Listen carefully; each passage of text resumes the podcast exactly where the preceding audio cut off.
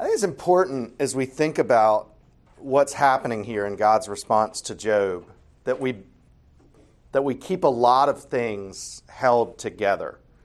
There's I don't know whose expression it is, but it's a good one that two things can be true at the same time. Our tendency is always to think this thing is true in exclusion of everything else. But two things can be true at the same time. In fact, more than that. Yes, God is putting Job in his place. But we tend to think that God is putting Job in his place the way we would put someone in their place, the way we would back them down and try to humble them, uh, even when it's inappropriate for us and it is appropriate for God. And, and the result of what will happen is that God will put Job in his place. He will be set right with regards to his posture toward God. But God's God's attitude in this, the way God is doing it, the, the what God is doing, is, is not about humiliating Job. Uh, it, it's about proving that the faith he has given Job and the wisdom that he has given Job will prevail even over human weakness. That's the issue with Satan. Uh, the accusation that it can't be the case, that Job would abandon God if things turned against him. And things have turned against him. Job has not abandoned God, but he is beginning to talk as the sinners do. That's Elihu's accusation. And now God will come and straighten him out. And it's not this humiliating chastisement, it is humbling because to engage with God and to to see God for who he really is is naturally going to be humbling for us. But it's not it's not purposefully humiliating. Because in fact, even though Job has spoken a lot of these words that he, he should not have said, he, he's, he's thought things about God and about himself that are not right. When God says to Job, Dress for action like a man. I will question you, and you will make it known to me. There's a, there's a backhanded compliment in that, which is that Job can do it. That, that Job can engage in this dialogue with God and, and come to the right conclusion. that the result of this will be truth and that God knows this is how it will be because God knows Job, because God gave Job faith, because Satan's accusations are wrong. Satan accuses God as though God is an Arminian. He, he accuses God as though faith is just a work that we make ourselves, that we're held in God's hand by our own power and not by God's. And so Satan expects, of course, Job will fall away if certain things happen. And that's not right. God is completely confident in Job's faith. Why? He gave it to him. He's completely confident in Job's righteousness. Why? He gave it to him. It's Christ's righteousness. And so there's a compliment here that, that Job, yes, he's going to have to dress for action. He's going to have to get on the wrestling mat. He's going to have to be ready to go toe to toe in this intellect, intellectual, spiritual battle with God. But it's also uh, two friends sitting across a table from one another, engaging in conversation to come to the truth. It just so happens the truth is that one of these friends is God and the other is not. And that's the truth that we need to come to. So I'm, I'm not trying to run away from the where were you when you know, God establishing his godness and Job's creatureliness. That's absolutely true. But two things are true at the same time. And one of them is that God is not out to humiliate Job the way we would think about it. He's out to prove Job's faith, wisdom, and righteousness against Satan. And God has no fear of what will happen here. That's what's taking place in uh, the dialogue. Have, in any of your readings, have you read anybody theologian or otherwise who has written what Job's response ideally should have been? Oh, that's a good question. I've never read that. I think Ash, in his longer commentary, comes closest because he does talk about, he, he sort of highlights the points where Job goes too far or where Job goes astray. Um, because so much of what, so much of Job's response is okay. It really is. And so it's not like you have to say, no, don't do any of that and do this instead. It's no, your response should look a lot like Job looks, except on these points. And these points appear in the early arguments just as little blips. They're just blips on the radar. And that's why we talked about when you're comforting somebody and they have those blips, sometimes you just have to recognize that's the, the pain speaking and not, not faith. And just don't get hung up on a sentence that somebody utters. But then, as we move later in the speech, and particularly in Job's summary, which is kind of his conclusion of how things actually are, I've listened to all my counselors, I've given them responses, and now I am summarizing things as they actually are. And his summary is God owes me an answer because this doesn't make any sense. And that's where you have to stop. It's really that fork in the road. Because I would even say it, it, it's not that the blips should be there perfect faith in trusting God isn't even going to have those blips along the way of God. But if we're going to analyze this as a, a, a possible human response, Job's is, Job's is really good up to a point. And then he goes over here, and where he should go is here. This is where Elihu starts yelling at him. He doesn't respond, so there's an, a presumed he continues. And then this is where God speaks and he gets to the conclusion that he could have just jumped to without God intervening. So I think, I, I think the answer to what the Christian should do looks a lot like Job, who actually responds to Elihu. Because we're not going to get, more than likely, God to speak to us directly and personally to you know, uh, make up for any of the omissions in Elihu's argument. So the bottom line is, um, the Lord giveth, the Lord taketh away, blessed be the name of the Lord, or um, take this cup from me, nevertheless, your will be done. That's basically all we've got.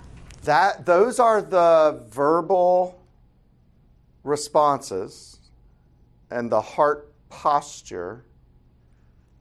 Um, I, think the step beyond that that we've talked about the last two weeks is to actually affirm that it is good.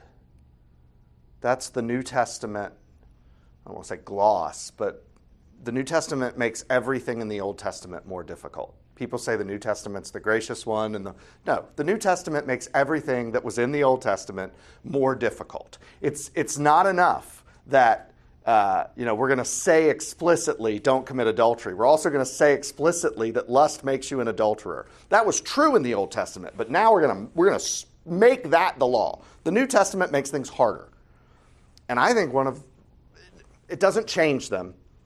It it voices a layer that wasn't voiced before. That's what the Sermon on the Mount is all about. Is boy, you people really think you've reduced God to this fixed uh, set of standards that even you can't keep, but they fool themselves into thinking they could keep them. That's what the Pharisees and Sadducees did. And Jesus says, You've, you've you think you've boiled faithfulness down to its essence, and what you've really done is robbed it of its meaning. And so Jesus puts back in the meaning, doesn't change anything, but it makes everything harder because now we can't just be good little external law keepers like the Pharisees said. So the last step is your Joy. is good, even though I don't understand it. Mm-hmm. I think that's the count it all joy. I do. I, th- I, think that's the New Testament. And again, it's not that it's not present here, but if we think about the Bible as unfolding and unpacking deeper layers of godliness over time, uh, I do think the New Testament is filled with so many examples, not just of acknowledging what Job will acknowledge here that you're God and I have no rights, but that it's good and joy and contentment and all of the like the positive response to it, not just the neutral response. And notice what God does not do with Job. He answers a lot of important questions. He answers the most important questions in his speech to Job. But he doesn't answer Job's question. Job will never, well, Job never knows in the book of Job what we knew back in chapters 1 and 2. So it's not that there is no answer. We've known the answer all along. And Job is begging for this answer. And God doesn't give it to him. But we still don't know the why. Why God picked Job? We don't know what was being accomplished by Satan's and God's. Proving his thing. Yeah, the, the, the defense of God as being worthy of so love, faith, and obedience. So is everybody in the book of Hebrews that it's in the Hall of Fame, Faith Hall of Fame? Were they, are they in there just because God was proving their faith? No, we don't. It doesn't. We don't know that. No, but we do know about Job because we have chapters one and two. We're told the heavenly council story for a purpose. And the purpose of the heavenly council story is that there is a war in the heavenlies taking place to which we are not usually privy. And there are moments in that war where God decides he's going to take the battle. And he, he picked Job for that battlefield and gave Satan this rein to prove Satan wrong in front of the whole universe that God is worthy of love and devotion and faith, regardless of what God does for our circumstances. And that the faith that God gives can persevere. I mean, that should be a powerful help to us. Uh, you know, of course, we hope that God never puts us in a place like Job's. But and if he does, it's nice to have this example. but the the powerful takeaway for us is that the faith God gives can persevere through this. The faith God gives can persevere through this. Job choosing the wrong, it's ungracious way of saying it, but Job choosing the wrong path for a while. And Job not even responding to preaching. God himself had to come down and preach to Job for Job to. But the faith persevered. God didn't come down and wipe Job away. He came down and gave Job the opportunity to prove his faith. And he did. And the faith that God gives will not be upended by even the most disastrous of circumstances. And when we are experiencing those circumstances and the weakness that we feel threatens to undo us. It's such a good reminder that that is my experience of my faith. My actual faith, the thing that I have to have on the last day to stand with God, isn't bothered at all by my circumstances. So I don't really love the idea that we should have more faith or that faith is an objective reality when it comes to salvation, but I understand the way we're using the language is I feel weak in faith. I don't feel like a strong follower of God. I, I, that's fine. But we should remember the way we feel about our faith and the reality of our faith are two different things. And one of them can feel incredibly puny, but the reality of the thing doesn't change. And that's why God's so confident that He can come down here and have this tete a tete with Job, and Job will be fine. Job will vindicate God. Uh, God could not be that confident if God were dependent upon humans. I mean, this is why you want to make an argument with, uh, with an Arminian.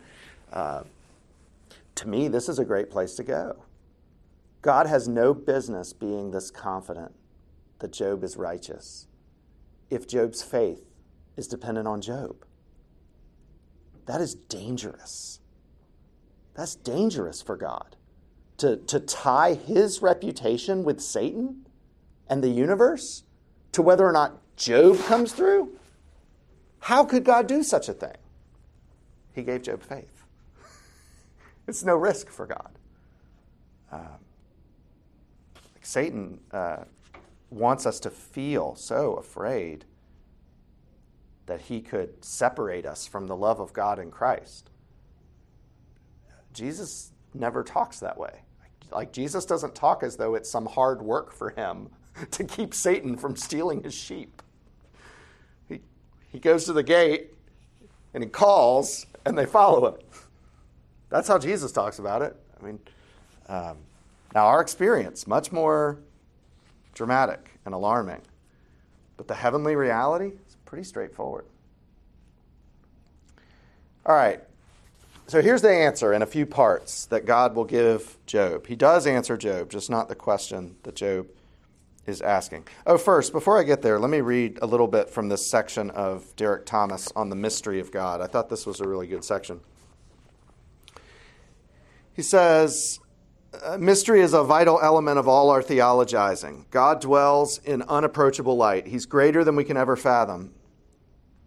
Though we insist that what we do know of God, we know truly, it remains true that what we know of Him, we know only a little. And then he reads this uh, Calvin quote that I mentioned last week. And he says, For Calvin, the best help to offer those in trouble is that they should patiently yield themselves to the purposes of a sovereign God. This is Job's patience. It is his willingness in the end to submit to God's ways despite his lack of understanding. So, the patience of Job, how should we respond in this situation, is a, a genuine, willing submission to God's will despite our lack of understanding. God doesn't have to explain it to us, and then we'll be okay with submitting to it. It's we're okay submitting to it because God is the one who is doing it. Um, Job's efforts to understand the ways of God in the world had come to nothing. Like Asa in Psalm, uh, Asaph in Psalm 73, Job had discovered that the very attempt to comprehend God's ways has given him a headache. Psalm 73 is a good one on that. Again, going back to what we said last week, God's ways are such a mystery for us because our goals are so misaligned with God's. Sometimes you look at, think about how you will watch somebody do something and you think, why in the world are they doing that? Why in the world would you do it that way? Why would they do? And then you realize in the end, they were trying to accomplish something different than what you thought. You would assumed, oh, they're trying to move this, and then no, they're actually trying to do this other thing, which is why they've done it the other way sometimes they're trying to accomplish the same thing we're trying to accomplish. We would just do it better. Um, but no, very often we don't know what people are trying to accomplish. We make strange judgments about what they're doing. Our goals and God's are very misaligned most of the time. Our goals are no trouble. Our goals are give me a life of no trouble, less trouble which sometimes means more control, sometimes it means less engagement. We'll pull whatever toggle we need to pull to make our lives less trouble. More money, more work, more entertainment, more whatever. We're just pulling levers for that security and satisfaction. I want to be safe and I want to be satisfied. And then we pull all these crazy levers. And then we look at the stuff God does and we says, God, God, you're doing it wrong. If you're trying to make me secure and satisfied, this isn't working. And then God would say, uh, What are you? I'm not.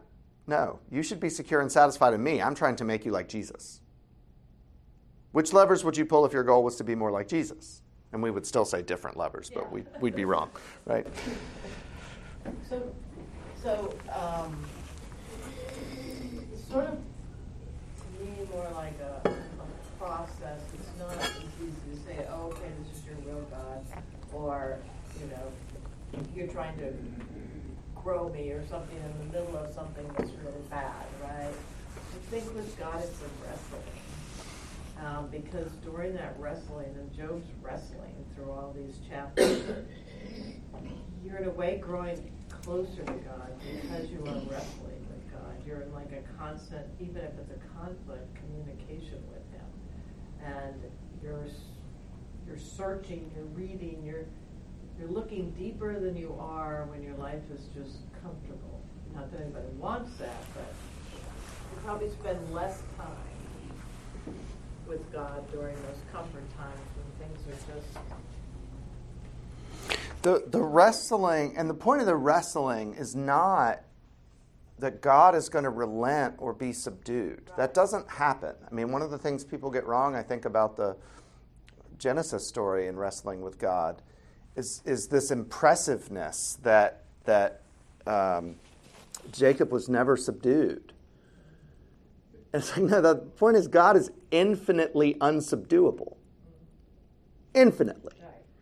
And so you can wrestle with God as long as you want to wrestle with God. And when you wrestle with God, you're close to God and you're going to know God better. And you're, but it, it's not as though it's wrestling with God in the sense of this is a fight you can win, or even your goal for this fight um, should be something other than being closer to God. Yeah. Yeah, no, you're never gonna. I didn't even think it's a winning. It's just uh, a, that's not a like a match. It's just that you're, I guess, constantly in presence. presence Yeah, be, being when our I think I said this in a sermon last month. The, the, the real question of our trials and of our successes is in them are we walking closer to Christ or are we walking away from Christ? And our temptation, frankly, in both, is to walk away. We move away from Him in success because we think we don't need Him. We're doing just fine. And we lose sight of the fact that He's the one who gave us every good gift. And we move away from Him in suffering because it hurts. It hurts to, to go to God and say, You wanted me to feel this pain, and I'm supposed to draw closer to you. Who in the world draws closer to someone who hurts them? I mean, that's a really reasonable question. Who draws closer to someone who hurts them? And yet, God says that's exactly what you're supposed to do. Um, so, God will set Job right in this wrestling, and it'll come in several parts. And it will, he'll help Job remember who God is and what God's concerns are, which are not the same as Job's. The first part, chapter 38, 4 through almost the end of the chapter, 4 through 38, is about the place of evil in the created order. The created order is good, God is good, and yet evil has a place, and that is really confusing. And that's one of the things that God is going to unpack here. Um, but these first five passages use a lot of language to represent evil and the place of evil. It's the language of the sea, which in the Old Testament, sea language is evil, chaos. Uh, the sea is, is dark and dangerous and out of our control and is often a picture for that darkness and even for death as you as you're dragged down into the sea. Uh, and so the point is that Job uh, is not going to understand everything that God is doing in his world because uh, it's the it's the paradox or the, the word our friend Jim Van Erden uses. It's the counter predictability of the gospel. How, how can you be raised up in glory? You have to go down into the grave. Um, the whole experience of becoming like Christ is the opposite. We have to, we have to become low in humility in order to be glorified. We have to die to self in order to live. We have to go we have to grow downwards, becoming small in order to grow up into Christ. J.I. Packer said Christians grow greater by getting smaller. And that's what God is going to unfold here for Job in chapter 38. So he starts out by talking about the joyful order of creation. Um, Noah, can you read uh, 4 through 7? Where were you when I laid the foundation of the earth? Tell me if you have understanding.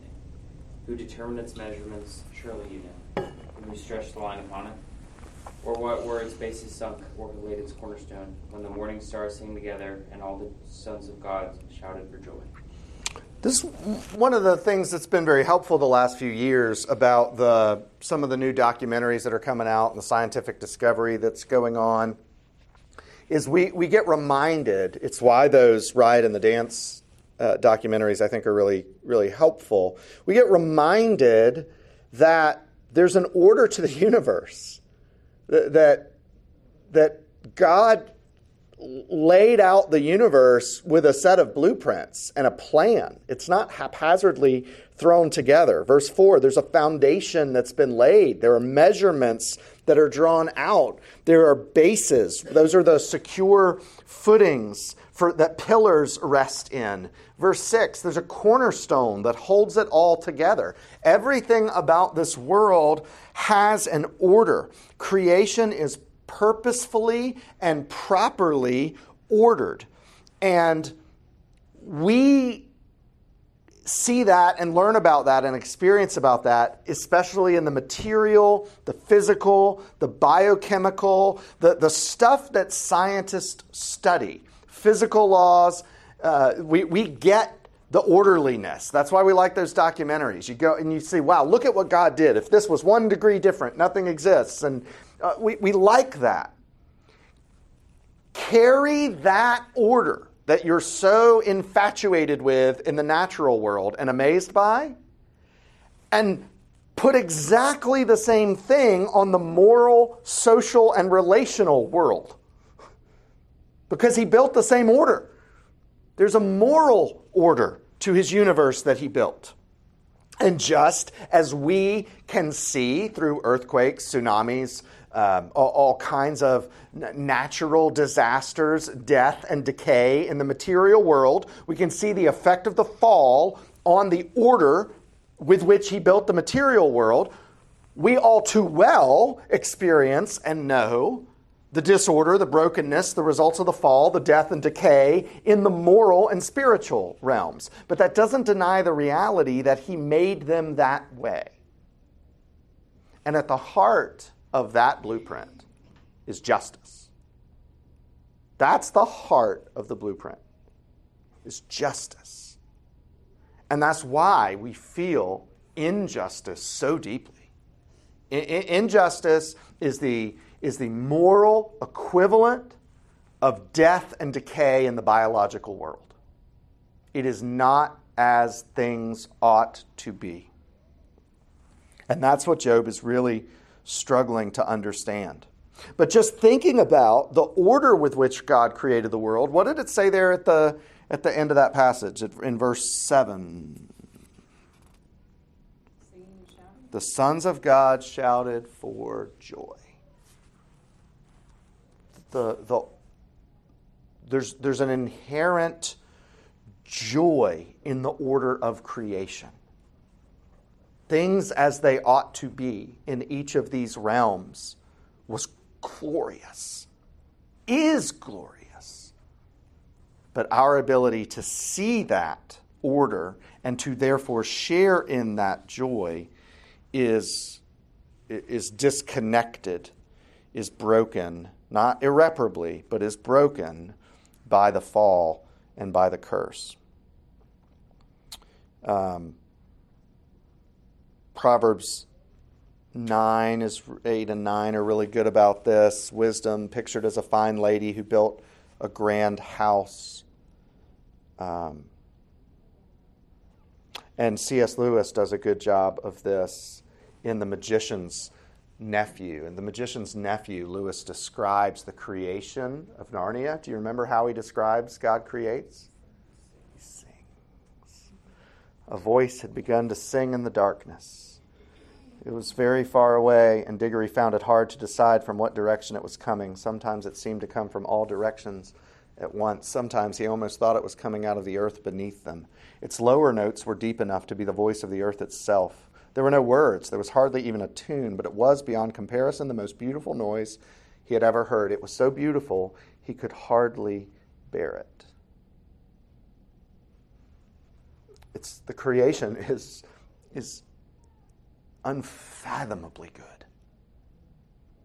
The, the blueprint from which God designed this world physical, spiritual, moral is unfathomably, unfathomably good. And Job has been denying that. In, Job's lament, his wailing over his experience, which is understandable, but he thinks the evil and the injustice has wiped out the goodness of creation. It's, it's, it's cast a fog, but it's not wiped it out. Evil doesn't have the, the full word or the last word. Evil has no control. And so, while evil can be a, a headache, figuratively and literally, um, e- evil can mar our experience of the creation. The creation is fundamentally God's, and God remains in control. And it is good and was good. To Job's jaundiced eyes, the evil and disorder in creation has wiped out its goodness. This is Ash, so that we're left with something fundamentally evil. No, says the Creator, when the cosmos was set in place, those who understood what was happening rejoiced, and they were right to rejoice. The question is whether or not Job will align himself with this song of joy and will praise the goodness of creation even in the midst of his loss and sorrow. That's back to that it was here in the Old Testament. The New Testament makes it more explicit, but it was always here that the way to find relief from the brokenness of creation is, is to yet hold firm to the goodness of God in creation. I'm just thinking that if, if that takes a while after tragedy, I mean, Yeah, our experience, you may you, see you, that, you don't see it. you have to separate your, your experience in the moment f- from the fullness of reality, the full picture. and you will not understand the full picture, so you're supposed to understand the God who is sovereign over the full picture and the good heart of God. And when you're in that moment of bitter pain, you don't have to cry out with joy at the greatness of creation. You don't have to long to be nearer to the loving heart of God. But that's where you're going to get. By faith, that's where you have to get. Is, is the, I know it is better for me to walk toward him than away from him. And in order to do that rationally, you, you have to believe he is good because no sane person walks closer to their abuser.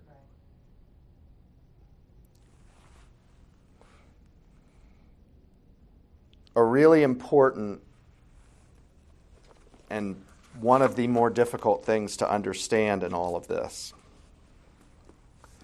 is that this evil that shows up is not an intruder. It is um, in the there was nothing except God. And God is the only one who can create. And when he made this universe, and he made his blueprints, and he made it good, and it was worthy of joy. There was no outside force from which this evil could come. It, it was a part of the blueprints. Now that's hard. How that is both true and, you know, God can't dwell with evil, like there can be no darkness with you're up in layers I don't understand.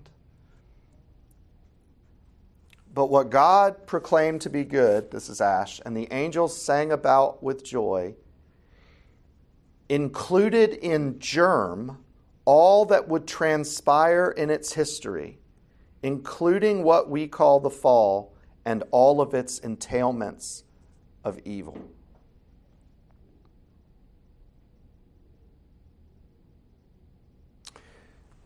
God tells Job that if he had perfect knowledge of the creation, he would understand that it not only was a source of joy, but it remains a source of joy. That, that this evil, this fall, this injustice has, has not wiped out the good of the creation. It was in germ, it was part of the good plan of the creation. And Job had that good plan. Uh, Job did. Yeah. It didn't include evil. Yeah, I know, I know. yeah. Um, we, we have to do this make the same analogy that I think it was Kathy that made a few weeks ago where you have to you have to think about the cross because that's the one we can wrap our brains around that something so evil could be ordained and purposed by God for this great good. That one we get. You have to zoom that all the way back out to the creation level. The fact that evil is, the fact that it has a place at all in the creation, was ordained by God for some greater good beyond our understanding. Um, for our for my brain is it it's it's hard for me to think about evil that way but if i if i fast forward to redemption that redemption was this great goal grand plan of god i mean that necessarily involves like the, the uncareful way to say it, philosophy professors would, would fire me here.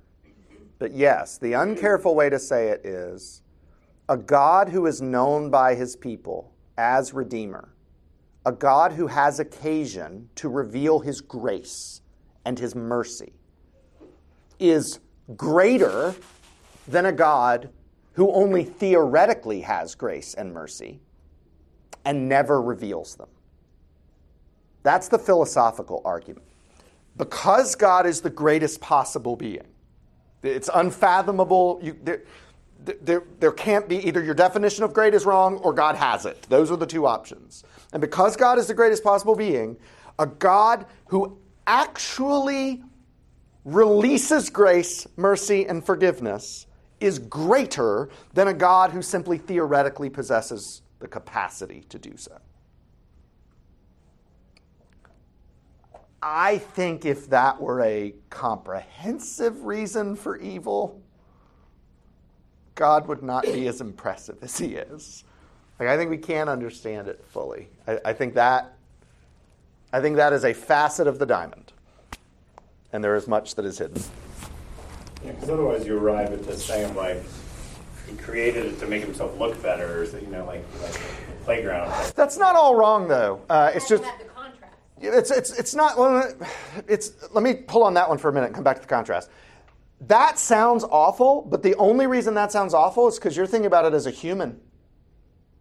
It's like calling God self absorbed. God should be self absorbed. He should be. The only reason we think self absorbed is wrong is because none of you people are worthy of being so self absorbed. You're not that great. God actually is that great. And so the idea that God's greatest desire is for His greatness to be known in the greatest way sounds awful if God's a human. but He can actually back it up. He is that great. Um, and then, yeah, the contrast question, it's even the step, because you'll hear people say that. The, the contrast question is right but I think you can even go the step further, like we did with just John. It's not just having the contract; it's the it's the the the use of the attribute is better than the attribute. If if I have some grand possession, but I never use it, who cares? the the fact that you would use, I have the capacity to bless people with millions of dollars worth of gifts, but I don't give any of them well, then who cares? but the fact that God actually blesses people with the gifts. That's great.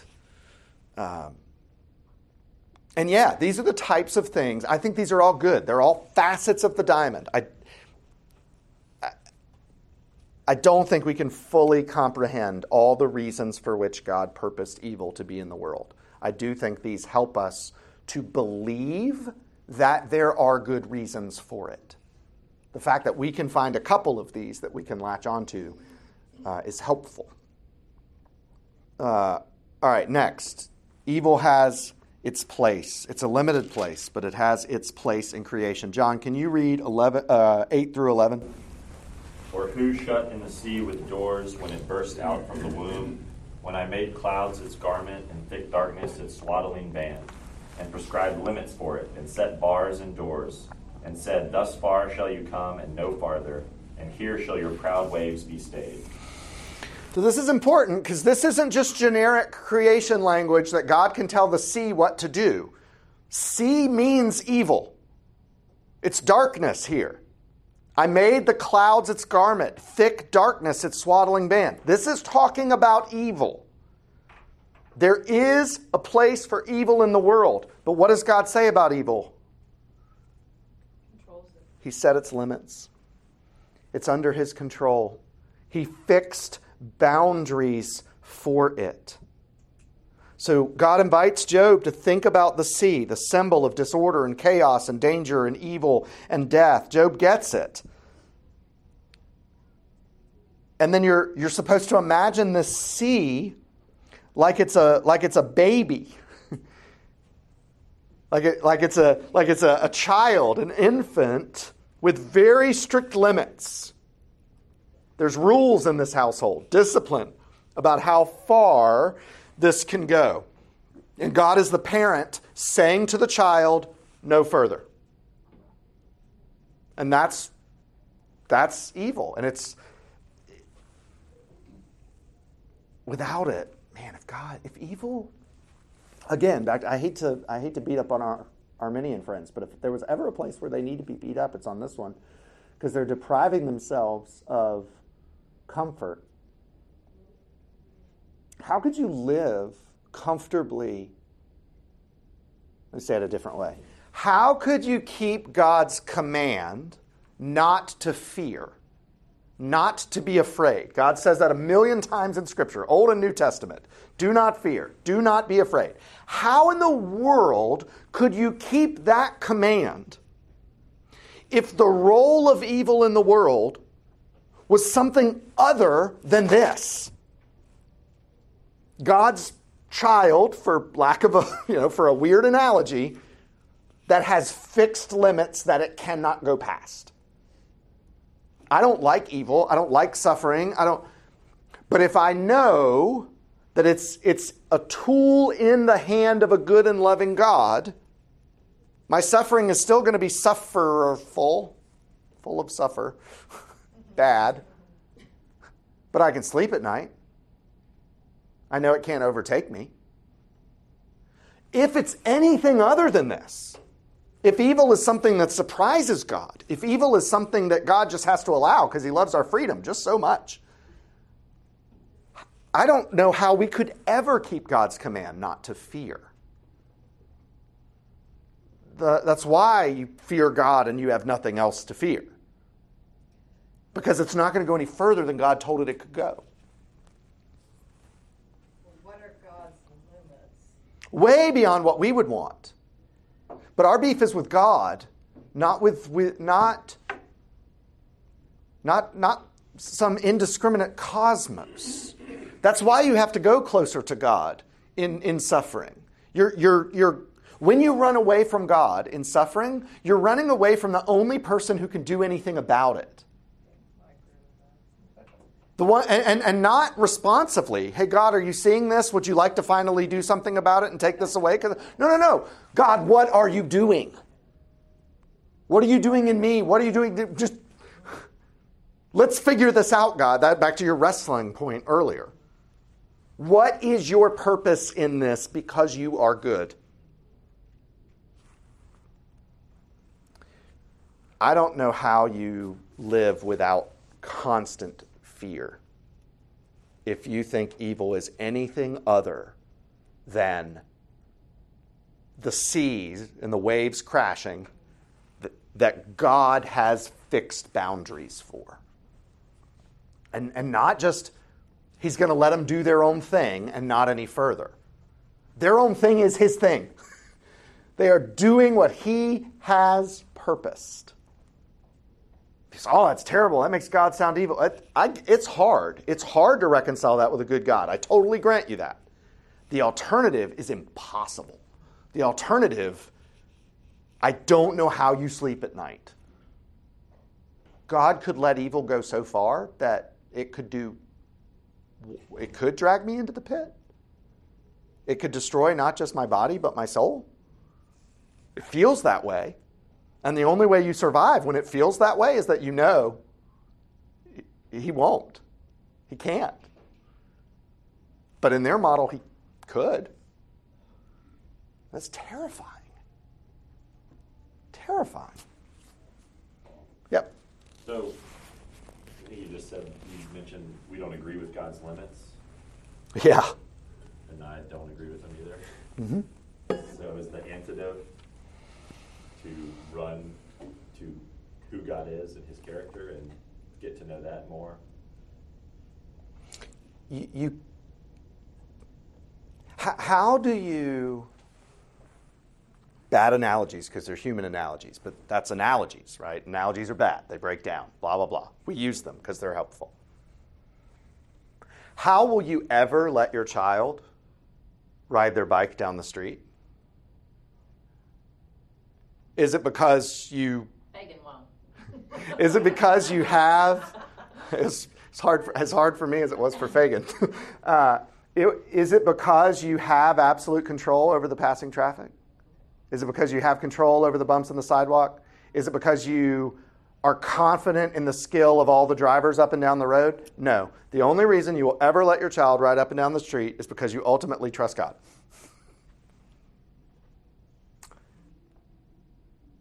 You trust your child,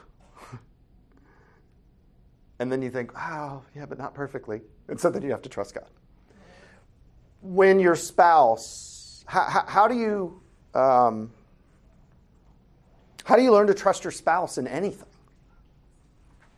Right?